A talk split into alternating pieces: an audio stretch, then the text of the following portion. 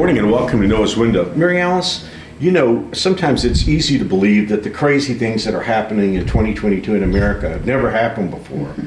That they're, you know, there's some kind of new phenomenon, and I guess technologically and that sort of thing, it could be the case. But when I opened the Bible, I discovered that the same problems that we're dealing with today have been around for thousands of years. Mm-hmm. And I think one of the things that we're all aware of today is the cancel culture Right. there's kind of a mob out there and they're they're baying for blood and when someone slips and falls in the culture whether it's in the christian culture or just in the broader culture it's kind of like the mob has to have their blood and we've watched that kind of go over the top where people maybe say something inappropriate they lose their jobs or, mm-hmm. or you know they are, are just basically cast away from all public culture. Well, evidently, this is a problem that happened back in Bible days. Now, I want to go to a very particular place in the Bible to show you where I find this. It's in the book of Job, and Job is trying to explain to his friends how he has not lived as an unbeliever. He wants to explain that his life has been pure. And evidently it was because God told Satan that Job's life was pure. But Job, of course, is trying to figure out why he's suffering, and he's telling his friends either I did this right thing or I didn't do this wrong thing. And it's in the midst of those I didn't do this wrong thing that I came across a verse that really does speak to the cancel culture. Job says this in Job 31, chapter 31, verse 34 Have I feared the crowd or the contempt of the masses, so that I kept quiet and stayed indoors?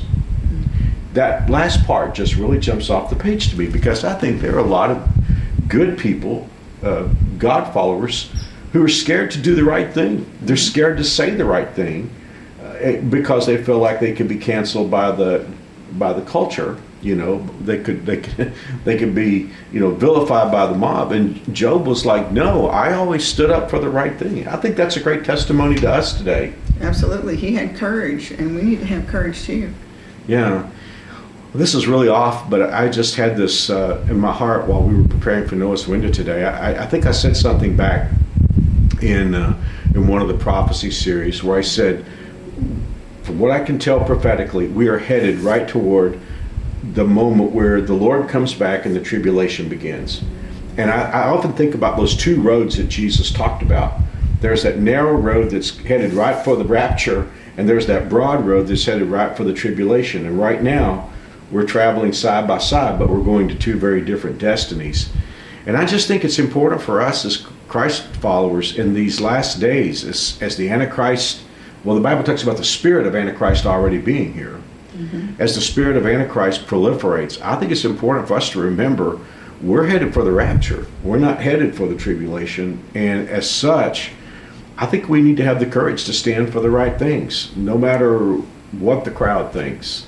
And that's the big thing too, is the crowd and the masses, as is referenced here in Job, can feel overwhelming. Yeah. You know, when you're when you feel you're you're hopelessly outnumbered, uh, then it can it can intimidate us. But we shouldn't be intimidated because God's not intimidated. Well, you know, Isaiah talked about this. He said, judgment on those who claim that uh, wrong is right and right is wrong, and that truth is a lie and a lie is truth. Well, we live in an era today where godliness is often looked at as wrong. Exactly. And you know, I, I, we're not going to we're not going to change the devil's crowd. We're not going to change the Antichrist mind, whoever he is, whenever you know he's on the scene.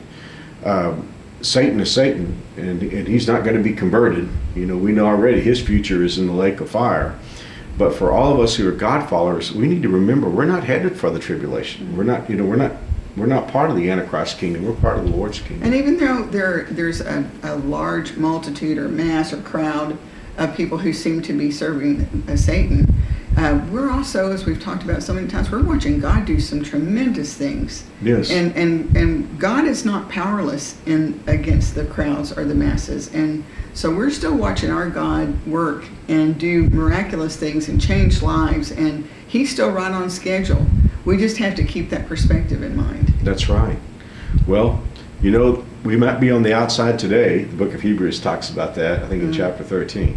We may be on the outside today, but we're going to be on the inside by the grace of God uh, because the blood of Christ has been shed for us, and we know that we're part of the Lord's kingdom. Well, pray for us today, Mary. Now let's pray.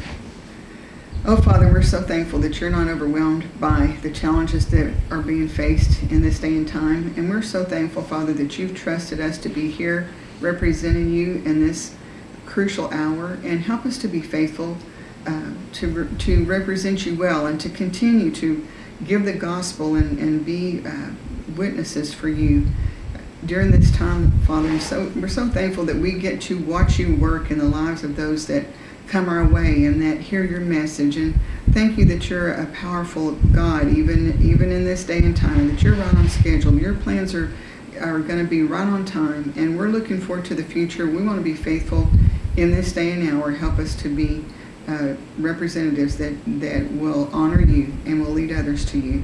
And Father, for those that are watching or listening today, they're facing particular challenges today that we don't know about, but you do. And I just pray that you would guide them give wisdom, give comfort, give healing, give uh, direction when decisions need to be made, and whatever it is that is being faced today, Father, I just pray that you would uh, draw each of us close to you. May we feel and know your presence, and we'll be careful to give you the glory and the honor and the praise. And we ask all this in Jesus' name. Amen. Well, thanks for joining us today on Noah's Window. God willing, we'll be back on Monday. God bless. See you soon. We'll see you then.